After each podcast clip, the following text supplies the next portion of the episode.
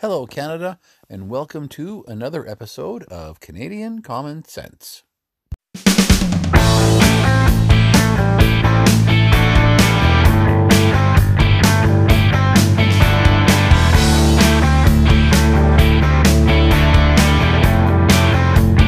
is Canadian Common Sense with Lewis and Tony. Good afternoon, Canada. Welcome to another full edition of Canadian Common Sense. Today's date is October seventh, and it's Tony here on the campaign trail, your true blue conservative in Saskatoon. And Lewis out here in B C. How are, How are things, you, my friend? friend? Things are going great. I'm, uh, I'm actually impressed with the responses I'm getting at the door. Like, I've only visited about thirteen hundred houses so far. I've got about seven thousand to go, or six thousand to go. I'm not going to get to them all, obviously. But um, so I'm kind of knocking on doors selectively and dropping a lot of leaflets. But I'm finding I'm actually really connecting with some people, especially when I talk about the, you know, how simple it is for us as a province to get out of debt just simply by, you know, only spending what we take in and not, you know, taking on more debt. And I think that's actually starting to, hit, to resonate with people here. So I'm glad that uh, I'm finding some common sense people here in Saskatchewan. Well, that's good. I mean, it's one of those things that uh, you wish would be uh, a lot more common, and that is common sense. And uh, hence why our podcast is called Canadian Common Sense. Um, and uh, and I mean, the fact that you're finding people are, you know, warm to, you know, not spending more than they than than the government brings in. I mean, that resonates with people, considering that they uh, that's how they have to live their their own lives and run their own households. And uh, but the problem is, is that no government has ever followed that. No, that's right. And actually, that's exactly how I pitch it to people: is that, you know, you and I can't spend more than we earn, so our government shouldn't. Now, uh, just attach a caveat, Canada. I don't even uh, hold any delusions that I've got a chance at winning this seat, because I'm pretty much on my own campaigning here. And the N D P, of course, because they've got lots of union activists on their side, have got an incredible ground game. And I got to give our N D P incumbent credit. She has been out there, you know, working hard and, you know, with a big team behind her. I find that our Saskatchewan Party candidate has still been pretty absent. He's had some of his friends out doing some door knocking for him, but I'm wondering if he just thinks he's got it in the bag. So it's going to be an interesting uh, race come October twenty-sixth. Yeah, and and now there's been a couple of uh, scandals with Sask Party uh, candidates in the past week. There sure has been, and actually that will fit right in for the theme for tonight's show. Now, our Canadian listeners, I'm hoping that you all uh, know this already, but for the benefit of our international listeners, next Monday, uh, October twelfth, is Thanksgiving in Canada. So I thought the theme today would be second helpings. So uh, indeed, there is uh, a second helping of scandals in the Saskatchewan Party. We've got our second wave of COVID. We've got our second female leader in a row for the Federal Green Party. Coming up, a second carbon tax. And Lewis, you wanted to bring something else to the table as well. Yeah, the second time in a week that Jagmeet Singh has sold Canada out. He certainly has. And, you know, we talked about this on our last show, that you would think one day he would actually learn that you can't sell your soul for a promise, especially when the promise was broken the, the very first time you did it. Yeah. But let's uh, let's talk, since we were talking about Saskatchewan politics and the election coming up, why don't we talk about those two Sask Party uh, candidates? Absolutely. So on Saturday, the uh, it was candidate Daryl Cooper, who was rep- rep- looking to represent Saskatoon Eastview, had posted on his social media some questionable shares, I guess it was, about QAnon and about a conspiracy that COVID was caused by five G. And so, of course, yeah. And so when that came to light, he actually fell on his sword. He resigned, and the Saskatchewan Party appointed a, another candidate in his stead uh, the very same day. And what the second scandal, and this is what really, really bothers me. Just, um, well, let's, I'll explain it, and then it'll be pretty obvious why it bothers me. This candidate's name is Alex Now, uh, who's a Regina candidate. Regina Northeast was his uh, the ride, and he and he's still a candidate, which is shocking enough.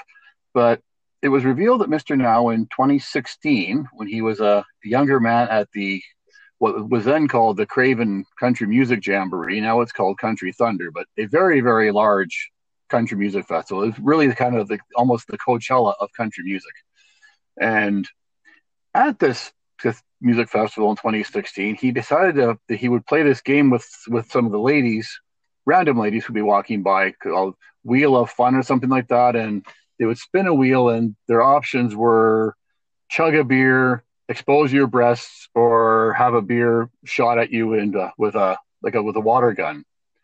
And I thought, okay, that's a really inappropriate, but what's worse about that is that Premier Scott Moe not only stood by this guy, but just said, "Oh, you know what? He was younger, and he and he's he's learned from his lessons. So no, we're not going to ask him to resign." And that just does not sit well with me at all. Hmm. Especially, especially yeah. the daughters, I guess. That, maybe that's why I'm a little more upset about it. But uh, he was in his twenties already, and as we said about Catherine McKenna, as we said about Justin Trudeau, as the media even said about Justin Trudeau back at the Kokanee Grope incident, you're old enough to know better by the time you're in your twenties. You are an adult, and guess what? If you're going to run for public office one day, well, you better start adulting very early in life, because in the days of social media, this stuff does not go away. No, it does not. That's the biggest... That's the biggest thing. I mean, when we were younger, I mean, you could do some stupid stuff and nobody would even know about it. Whereas today, you do something stupid and it's there forever. So you got to be a lot more careful about the kinds of things that you do do. And, um, and you know, and I mean, it's doing stuff like that is not cool in the first place. Um You know, I mean, that's that's just that's that's sexual harassment, basically. Well, it is. Yeah. And what bothered me even more was, and I'm sure it was Saskatchewan Party supporters on this Facebook post about it. And a lot of even women posting were like, oh, hey, you know, what do you expect? A young guy wanting to see breasts? No, no big deal. And I thought, well, what if that was your daughter walking up there? And of course, then there was, oh, well, the, the girls were obviously willing participants. I thought, well, if they're drunk, I guess they are, but that doesn't mean you take advantage of their, uh, you know, their state of intoxication. Yeah, no, it's true. I mean, in the same, at the same time, I also think that there's got to be a road to redemption for people. I mean, if they're if they're truly sorry and they truly regret what they did, then I mean, there's there's got to be some kind of road to redemption. Yeah, I, I'll take your point. Yeah, for sure there does. And I mean, they've uh, they've attempted to sweep it under the rug as far as they said, yeah, you know, he feels bad, he regrets his choice, and you know, we're going to move on. And I thought, well, okay, and uh, I guess that's what they're going to do. It's so so that's my, I just, that. I, I just don't. I don't think that. I mean, this is only four years ago. That's not very long ago. And I I just think that why would the why would the Sask party even even want to deal with this? I mean, it's like, you know, this guy's going to be a problem. Just get rid of him. Well, that, that's kind of what I was thinking too. Like, especially it's, it's it's there's three weeks to go in the campaign. It's enough time where you could put somebody else in. And you've got, you know, brand recognition for the Saskatchewan Party. They probably could still mount a pretty good campaign with somebody else. But I guess that was their choice. They've chosen to stand by him, and he's in a, a in a tough seat where I don't think he is going to be successful anyway, because the N D P candidate there is an incumbent and he's very strong. He actually was a deputy leader of the N D P at one time. Right. Well, anyway, we'll, uh, we'll find out in three weeks. That we shall. So uh, sticking with some party politics, the Green Party of Canada has elected its second female leader in a row. And get brace yourself for this, Canada. I'm actually going to give props to a liberal propaganda rag. The Toronto Star actually got the headline for this article exactly right as far as I'm concerned, and Elizabeth May got it completely wrong, and so is most of the rest of the media. All right. A second to absorb that. The Toronto Star, full credit to him. All the article was headlined was Toronto lawyer Annamie Paul wins Green Party leadership. To me, that's all they needed to say. Not yeah. the first black female to lead a federal political party, and not the first person of color to lead a federal political party, and all the rest of the race baiting that came with it. The Toronto Star got this one exactly right. Yeah, that's good. I mean, in today's world, that that's just not common anymore. I mean, no. It's just constant barrage of of uh, of wokeness, and that's a great headline. I mean, that's all it should say. Well, exactly, yeah. And uh, I had to laugh when I was reading. Um, actually, it wasn't an article I was reading. It was uh, listening to C PAC, and someone was trying to describe her as a moderate. And then, of course, listening to playing a part of her speech where she's all in for universal basic income. She's all in for pharmacare. She's all in for green energy, of course. And I thought, what's exactly is moderate about that? She's just Elizabeth May with a shorter haircut. Is that what, is that where the needle is? Is that how far left the needle's gone that that is considered moderate now? No kidding, eh? I mean, th- it's it's getting crazy. I mean, th- they're considering these kinds of ideas to be middle of the road now, and it's and it, that scares the hell out of me. Yeah, it's craziness. I mean, this and who and and any leader of the Green Party is never going to be a moderate. I'm sorry, that's not even possible. No, exactly, and. uh And Elizabeth May, of course, she she puts her foot in her mouth like regularly. So the latest, oh, that's nothing new. Yeah, exactly. So listening to her on an interview, well, I think it was Saturday night, even after the convention, possibly on Sunday anyway, she was calling on Jagmeet Singh not to run a candidate in Toronto Centre because that's where Miz Paul is going to to run in the by-election on October twenty-sixth. And then, of course, she. Uh, had to play the race card, you know, we wouldn't want him to get in the way of the first black female leader of a major federal political party. And I thought, okay, I wouldn't consider the Green Party to be a major federal political party with their three M Ps. But again, why don't you just leave the lady's skin color out of it? She actually, listening to her talk, she sounds like she's very smart, articulate, and could probably win the seat just on the merits of being the best candidate. So why don't we just stop the race baiting? Well, yeah. And that's, I mean, we're, we're kind of having the same thing happening here in, in, uh, in B C right now with, with the, the riding, uh, the Penticton riding, uh, the mayor of Summerland is running for the N D P, and she is a black woman. We've talked about her before on the podcast when we talked about how uh, she was basically cherry picked for to run, and the, anybody else who put their name forward was re- flatly rejected. And uh, so when, if anybody speaks ill of her, because there is a history of her um, having some problematic uh, behavior, let's say.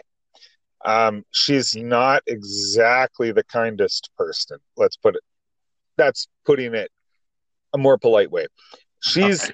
she is, she's not very nice a lot of the times. Let's, so, anybody who says anything negative about her, her supporters are just blasting them online as racists. So, that's a real shame. Yeah, so this is something that is just...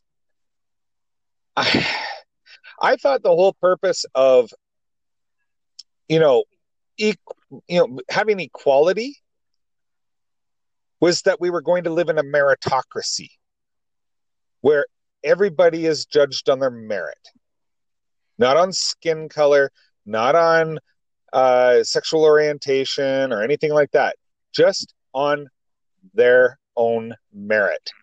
And when you try to do that, you're called a racist or a sexist or a homophobe or yada, yada, yada. And that's just the way it is today.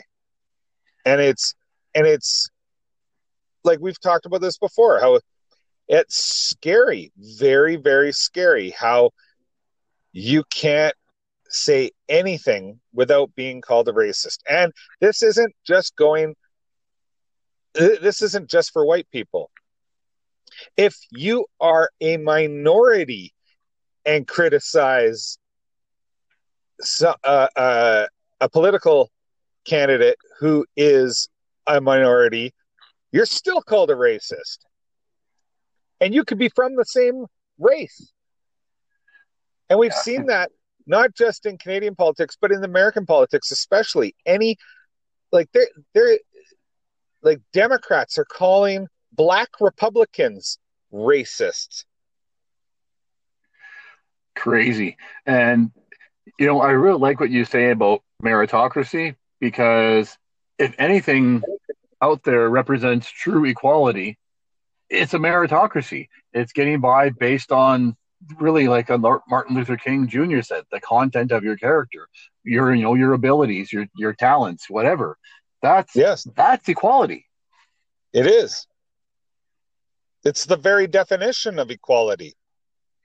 Well, it's equality of opportunity, but you see the left has taken that over, and they, they want equality of outcome now, which is where, in uh, again, to the Saskatchewan election, with Ryan Miley boasting about the number of female candidates his party has, because it's, you know, it's the, it's the equality of outcomes. Well, how many male candidates were asked to step aside so that you could appoint female candidates? I don't know that answer. I'm just throwing that out there.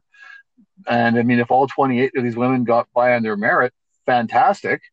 Um, the reason I doubt that is because you and I have both se- spent more than a quarter century following politics, and we know the number, the proportion of women involved in the political game as opposed to the number of men. Yeah. And it's, it's substantially lower, and it's, uh, and it, so you can't, you can't have equality of outcome if the, if the numbers that you start with are skewed heavily. Like, this is the problem. The problem is, like, you could have a political party that's running one hundred percent female candidates for all I care. Right. But as long as they got there on their own merit. Well, exactly. And, and the same thing with, with men. You could have a political party running one hundred percent men.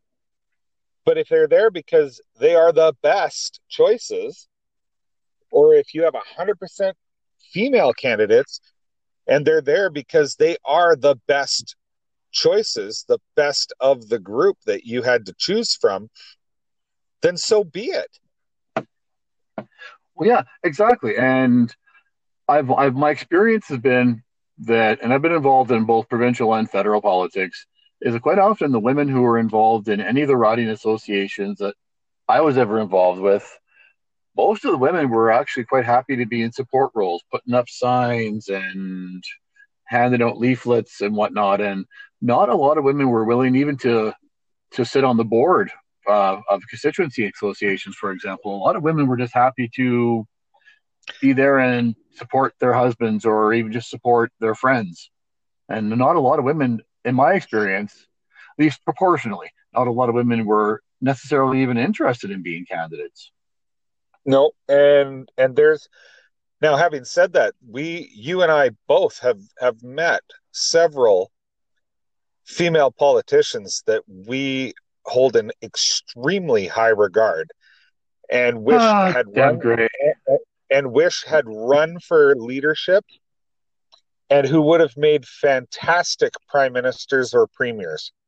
Absolutely, yep, and uh, yeah, and I the, let, and the I let Deb Gray's name slip. Uh, I was just going to say, the, the first name that comes to my mind is the first name that comes to your mind, and that's Deb Gray. Wouldn't she have been a great prime minister? Man, oh man. She, she would have been amazing. And we also both agree on Lisa Raitt. Oh, absolutely. And, and we find, and both of us agree that it is an absolute travesty that she lost the last uh, election. Yeah, I feel awful for her. I realize now it's a blessing in disguise because her husband's uh, health is not well. So I think that maybe, you know, her not being successful in the election means that she's able to take care of her husband, especially through through this COVID period. But yeah. She, by far, would be, I think, is probably the best prime minister we never had. I, I agree. She's she's a brilliant, brilliant woman. Yeah. Um. Now, there was something else you wanted to talk about before we got to the big one. And what was that? Okay. Um, there was, well, I got two more I want to talk to. Our second carbon tax is going to wait till the end because that's going to make you absolutely furious.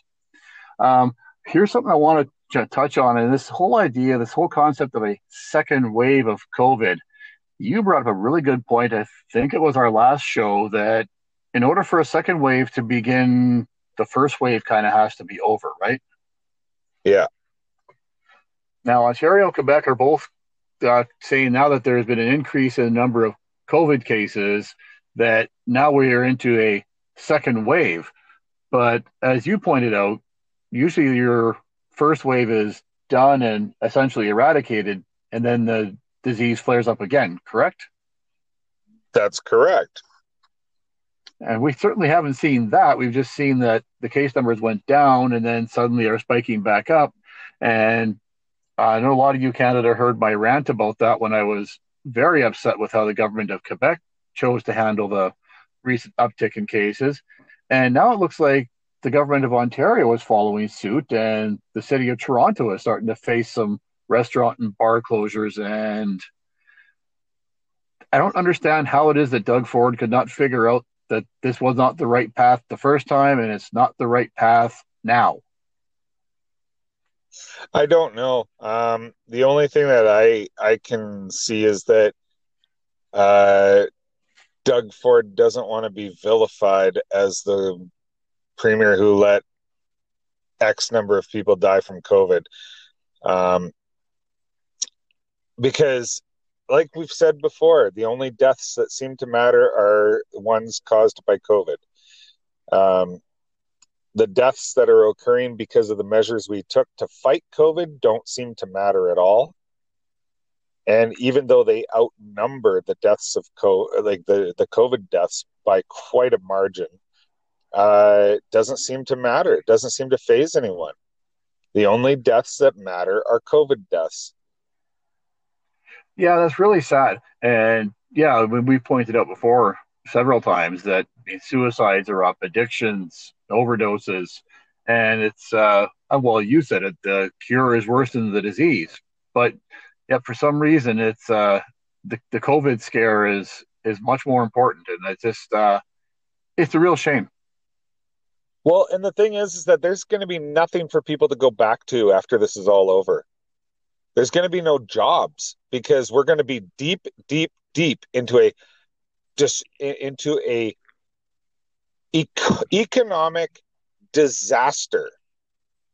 Like, we haven't even begun to see the repercussions yet. No, we haven't. Like, I mean, government supports are still there, but now that they're winding down, um, yeah. This is going to get ugly. Oh, very ugly. Like this winter, it's gonna the, the the crap is going to hit the fan. It is going to get very ugly very fast, and it's going to be bad. And the thing is is that they could have all been avoided, but they didn't want to because COVID deaths are the only deaths that matter. Nothing else matters, just COVID. And the thing is is that nobody's businesses matter. The government doesn't care about small businesses. The government doesn't care if how many people go bankrupt. They really don't. Because if they did, they wouldn't be shutting everybody down. People, adults are responsible. We've got, like, I believe the number is somewhere around ninety percent of, of people are wearing masks in Canada. ninety percent. Wow. I have not been around a single person who isn't social distancing. I have not been around anybody in a store or uh, uh, any type of business lately that isn't wearing a mask. People are responsible. And if you treat them like adults, they will act like adults. But right now, we're the government is treating people like they, like nobody is, like nobody cares if they infect someone else. No, we all care. We all care. And not allowing restaurants to serve alcohol after ten, what the hell does that even accomplish? Well, exactly. Yeah, like that's. Uh, I, I don't get all that, that at all. Accomplished, all that accomplishes is that that business makes a whole lot less money and is going to have a hard time paying its bills. And they're treating all kinds of businesses like that: restaurants, bars, pubs. Uh, you know, they're all being told they can't sell alcohol after ten. They can't do this, can't do that. Now we're coming into the winter and you can't, they can't have their patios anymore. But it's, it's like these businesses, there's so many of these businesses that are going to go bankrupt. They're barely hanging on as it is. And they just had a summer where they had patios and they had all the tourists coming in and everything. And this winter, when they got to rely on just locals, and now they don't have their patios and they can only have about thirty or forty percent capacity, they can't do it. They can't make it. And this is going to get ugly very, very fast, and it's going to be devastating.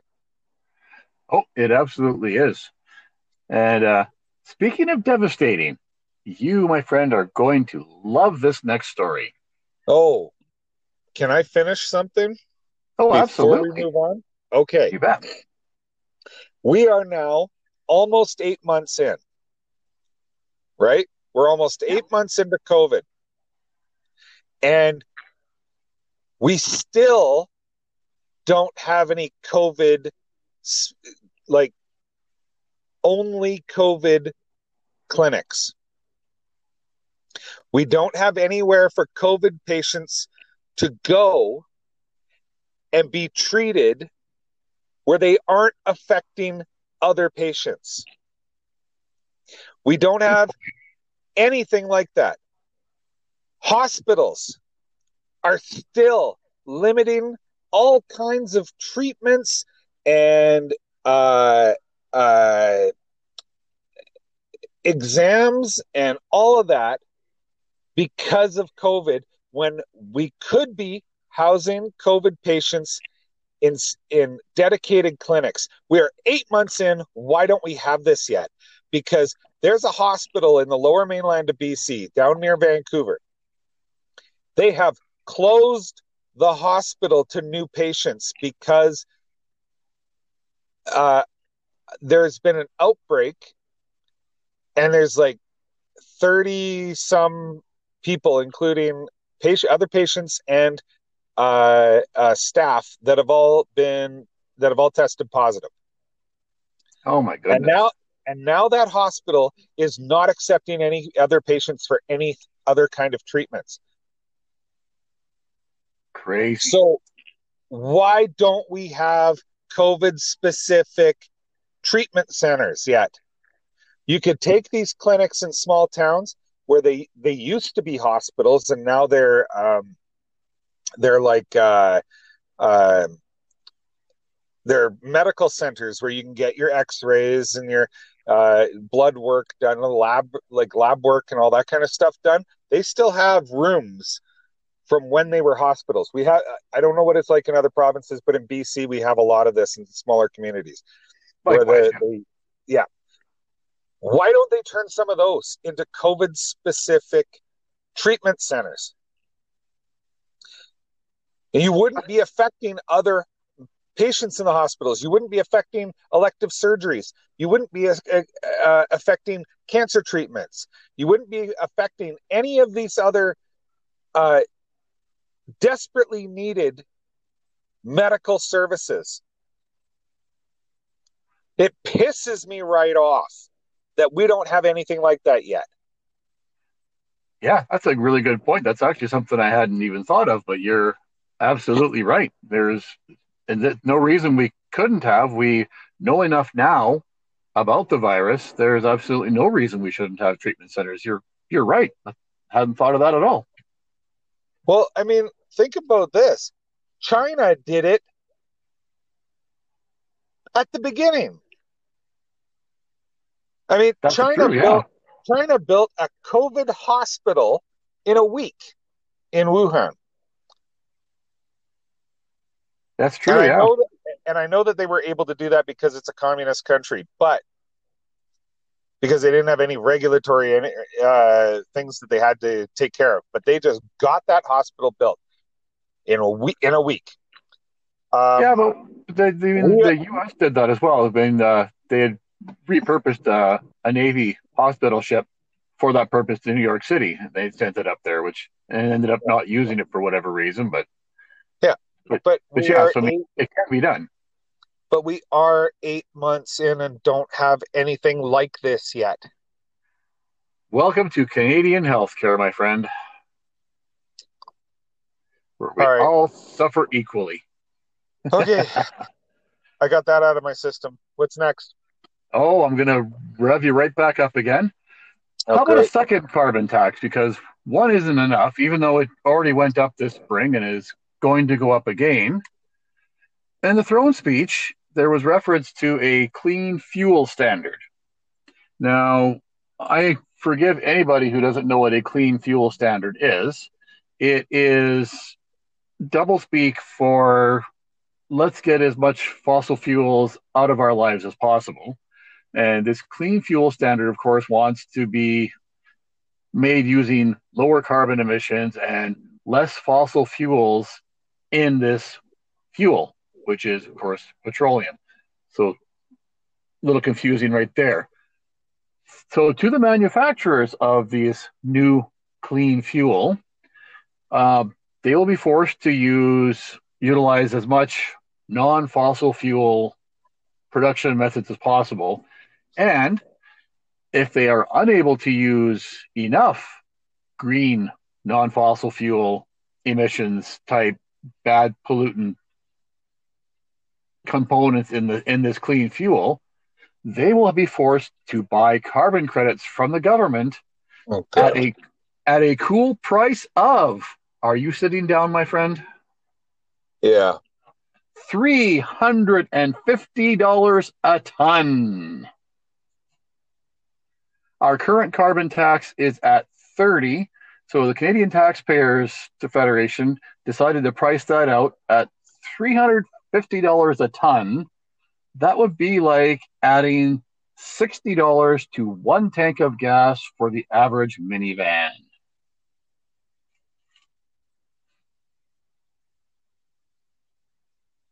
Oh my God. I don't even know what to say.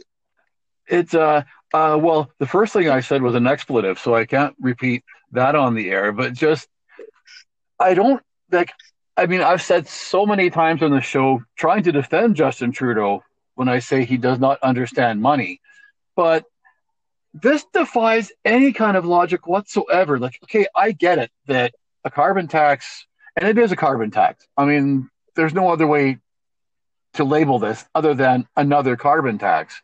And I get that that carbon tax has to be sky high in order to get you and I, the people, to change our behaviors. But this is absolutely uh, absurd. You can't just flick a switch and and shut off of fossil fuels. It's just not possible, no matter how much stupid regulation and absolutely asinine taxation you bring in. It's not doable.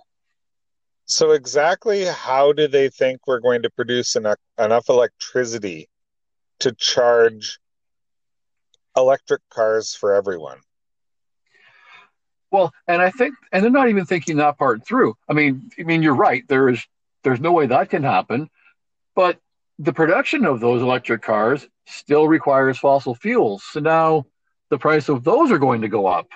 And so does that mean that we need to pay more taxes to subsidize those electric vehicles now? Like, it's just, this is a vicious, vicious cycle that just takes more and more money out of our wallets. And what do we keep saying? Canadians are already broke. Before COVID hit, forty-nine percent of us were two hundred dollars or less per month from be- being able to pay our bills.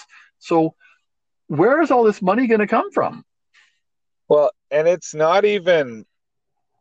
Okay, there are much bigger problems with regards to trying to meet uh, these fuel regulations, such as, I know they're doing this to try and push everyone into electric cars.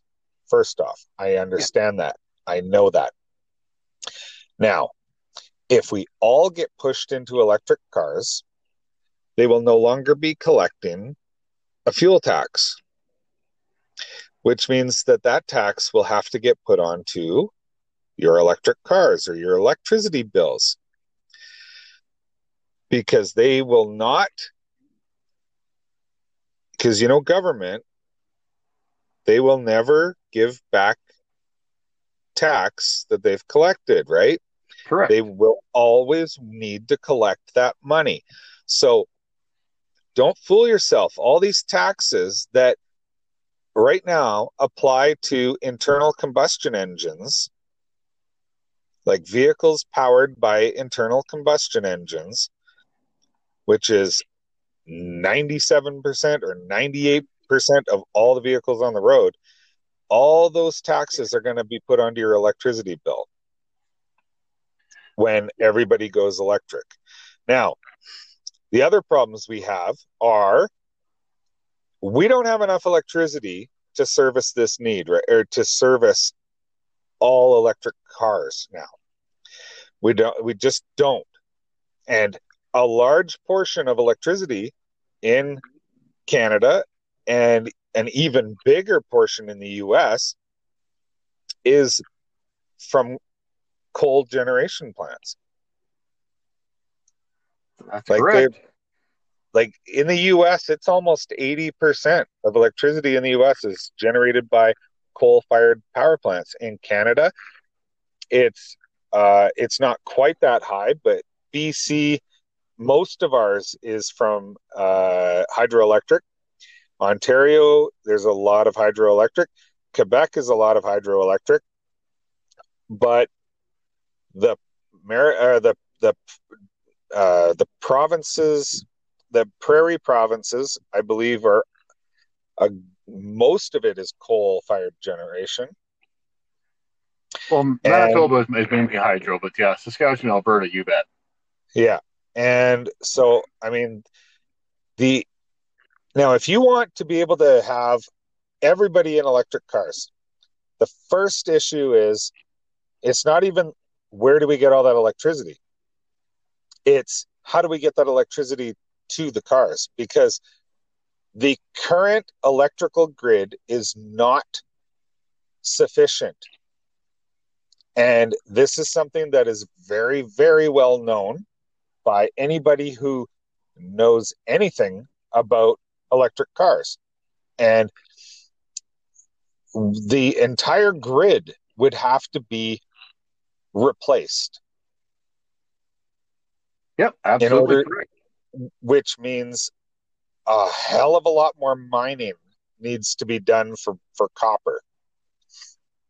And they yeah. have to they have to either replace or upgrade the entire electrical grid in Canada. The entire electrical grid. And then you need to be able to produce enough power. And if you can't build more dams because uh, you're destroying animal habitat and you're making it more difficult for, for salmon to spawn. And you're flooding traditional First Nations territories, and the First Nations put the kibosh on it, right? Uh, you are going to have a hell of a problem producing that electricity. The only way that we're going to be able to do that is with nuclear power plants. How dare you say nuclear? Yeah, that is exactly the reaction you're going to get from the Green, well, from the Green Party, and from uh, uh, from uh, environmental activists all across the country and the world. Yep, exactly. Right. I mean, it's the, it's the cleanest form of, of electricity generation we have, but yeah, they, they don't like it, so therefore it's bad. Yeah, and this is this is the problem we're going to have. Like, I mean, California just banned the sale of internal combustion engine powered vehicles after the year twenty thirty-five. Like, there, we're going to have a massive, massive problem in fifteen years or twenty years when all governments are going to be banning the sale of internal combustion engines. And yet, because governments are not proactive, we won't have an electrical grid that can handle it. That is true, yeah. So, I don't know. I mean, this is this is ridiculous. I don't expect anything less from uh, Trudeau, and uh, and he delivered on it. I mean, more taxes, more taxes, more taxes. Great. Yep, and we're not done yet. We're actually going to get through everything today because we've got about three, four minutes left, and let's just jump into a little bit of corporate welfare. So, Justin Trudeau and Doug Ford have decided to help Ford, Ford Motor Company, that is, with five hundred million dollars of your tax dollars to be given to a Ford Motor Company plant in Oakville, Ontario. Uh, this plant is going to be repurposed to build electric cars. And now I'm sure that they've uh, they've already pitched it as it's going to protect jobs. So the thirty-four hundred people who work at this plant will be laid off while the plant is repurposed, and three thousand will be hired back to build these electric cars. So we've cut four hundred jobs, but somehow we're saving Canadian jobs by spending, by the Canadian Taxpayers Federation's own calculations, one hundred fifty-nine thousand dollars per job. Wow. I mean, I guess the alternative is they're they would close that plant altogether. Um, and that'll happen anyway. Uh, the, the automotive manufacturing has been moving to Mexico at triple the rate that automotive production is growing in Canada. Yeah. Remember back in two thousand nine when the Harper government gave billions of dollars of loans to the auto auto manufacturers? There's three point seven billion dollars still outstanding that the auto manufacturers literally said, we're not paying it back. So that was the grant now. Thank you. Yeah, I know. They I, they, they changed the rules, and they're the borrowers. I, I don't. It just blows me away how this happens. I mean, I, you know me. I am anti-corporate welfare. Uh, because corporate welfare is not capitalism, and definitely not. Any anybody who says this is the problem with capitalism, no, this because this isn't capitalism. This is corporate welfare. This is socialism. Yep. And so, I. Boy, I have a tough problem with. This. I have a problem with this one. I mean, oh. Ford is in Ford is in big pro, is in big trouble right now. They they're having big time financial issues right now. Ford, uh, but I'm sure that Ford would have closed the Oakville plant, and they would have uh, built a new plant in Mexico because uh, Ford has been moving their manufacturing to Mexico faster than anybody, and yep. Um, I mean, they started with like the Ford Focus, the Ford Rangers down there. Your, their F-Series trucks are being built down there. There's, uh, I believe, uh, there's, they were going to, I think they were originally going to be building the Mach-E down in Mexico. And, and I, and I'm guessing that that's what's going to be getting built in Oakville. Um, so I just, yeah, this is, this is crazy. I mean, in in a time where this country is is going stupid in debt, um, we're finding money for things that we shouldn't be spending money on. Uh, I mean, last week Trudeau sent four hundred million dollars to in foreign aid for, for countries to fight COVID when we can't even do it properly here. Oh, we yes. don't have, when we don't have the tests that we need here. I mean, this is, it's infuriating. And now we're giving five hundred million dollars to Ford. I mean, come on. Yep. And what do we say on this show so often? But there's more. There is another three hundred million dollars corporate welfare package handed out by you and I, the taxpayer, via our friend Trudeau, for the electric car industry in order to make their cars more affordable for Canadians. And Tesla is the biggest benefactor so far, to the tune of about, I think, eighty million, or maybe it was one hundred million of that dollars. And here's what Tesla did in order to make their cars more affordable for Canadians, because, of course, the standard was that their base model had to be priced at forty-five thousand dollars or less. So Tesla took their base model, which was actually fifty-three thousand dollars, and decided to put a sticker price on it of forty-four thousand nine hundred ninety-nine dollars, so it would qualify for the subsidy. And there's more again. They decided that they would reprogram the Tesla so that its battery capacity would only be good for one hundred fifty kilometers instead of the two hundred fifty, I believe it was, that it would normally have had. So they are taking more of our money to sell us a crappier car. Well, see, this is the issue I have with corporate welfare, because, as I said, capitalism is not getting handouts. That's no. that's called that's called socialism. And Tesla survives only because of corporate welfare.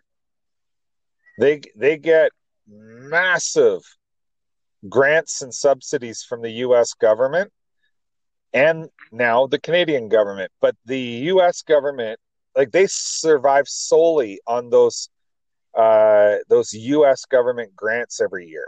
Oh, yeah. If it wasn't for those grants, Tesla is bankrupt. Exactly. And it just... And, it, it, and because of all this, Tesla is the most valuable car company in the world. It's worth more than all the other car manufacturers put together. Oh my gosh. And Tesla sells three different vehicles. Right. And they only sell a few hundred thousand a year. But yet they're the most valuable car company on the planet. And they... and there's nothing to justify it, and and they would yeah. go bankrupt without government handouts. So this is this is not capitalism. This is socialism. And I mean, it's this is crazy. This is absolutely nuts. I mean, uh, yeah. Uh, yeah. Exactly. And that, Canada, is a perfect way to end today's show. No, it is not. No, Uh-oh. It is not. Because we haven't even talked about Jagmeet Singh. That is true. Yep. Let's get back to the beginning. And yes. Jagmeet Singh, last week, our episode was called Jagmeet Singh Sells Out Canada Again, because he threw his support behind the Liberals' throne speech and voted in favor of it so that there wouldn't be an election this fall, because, again, the Liberals pro- gave made him a promise. Now, we find out yesterday that the N D P have voted with the Liberals to kill the committee investigations into the WE scandal. Well, isn't that convenient? Now, this one I can't even understand. I mean, Charlie Angus has got to be just flipping his lid right now.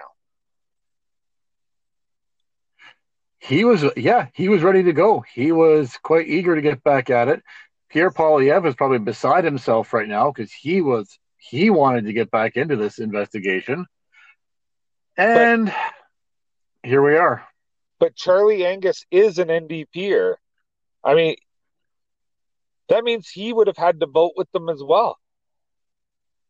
And because, you know, they don't yeah. allow anybody to have free votes in the House. The N D P whip every vote. Right. So, yeah. I mean, he's got to be just fuming. I mean, this is, this right here, Canada, is the problem with Canadian politics.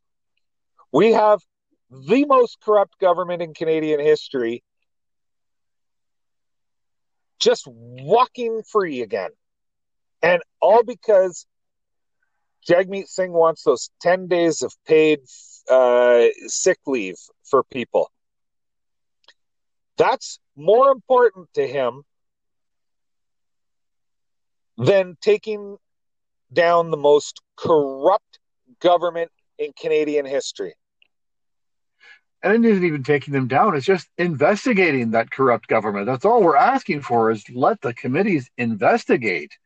Even if it doesn't result in the government falling, which, I mean, it should, obviously, I don't care. Just let them do their jobs. But no, no, no, no, no, no. Uh, ten paid sick days for Canadians is much more important.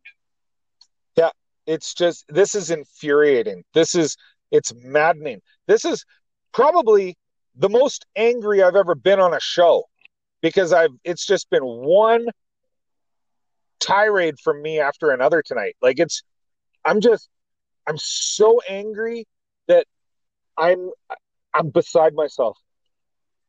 Yeah, but you're on fire, man. Keep it going. I mean, Jagmeet Singh has sold out Canada for a third time this year. Think yeah, about and he's not done yet. Go, yeah, and think about that when you go to the polls next time. The N D P, yeah. the N D P are... are absolutely useless. I, I'm so sick of the N D P because they don't care about what's right. They only care about getting more and more free stuff. They don't care about corruption as long as they get their free stuff. Yep, exactly right. They they don't care about corruption. And for that matter, they don't even care about democracy. And Jagmeet Singh can, can spin it all he wants to say, oh, it's about Canadians, it's what's best for Canadians. What's best for Canadians is if we have a healthily functioning democracy in this country. And we haven't had one since Stephen Harper was in charge. Yep. And, we, and, and, and he was perfect up there. And what and what's in the best interest of Canadians is to find out what the hell happened with WE. Oh, absolutely. I want to know what the hell happened, and now we're not going to know. I yep, mean, so Justin Trudeau ethics, skates again. Yeah, the ethics, the ethics commissioner can fine him his three hundred dollars all he wants. It's not going to change a thing. No. We need a. Now, now that the committees are not allowed to investigate this anymore, now is the time for the R C M P to get involved. It's about yeah. damn time that the police get involved. I'm sick of this. We need some accountability. We do. I mean, I don't even, I don't even care if the Kielburgers don't go to jail. I just want to find out how far this goes up the ladder, who's involved, and I want to get to the bottom of it, period. Me too. So I don't want to leave. I don't want to end the show like that. I want to end the show by letting our listeners know that once again, our listenership is up. Thank you very much for listening and telling your friends about us. Our listenership is up again, and we are, it's up like another ten percent. So we are extremely grateful to you, our listeners. Thank you very much. Yes, indeed. Thank you, Canada and and the world. We we are really glad that uh, you're tuning in, and I humbly ask you to keep it up. So until next week, it's Tony out here in Saskatoon. And Lewis out here in British Columbia. Good night.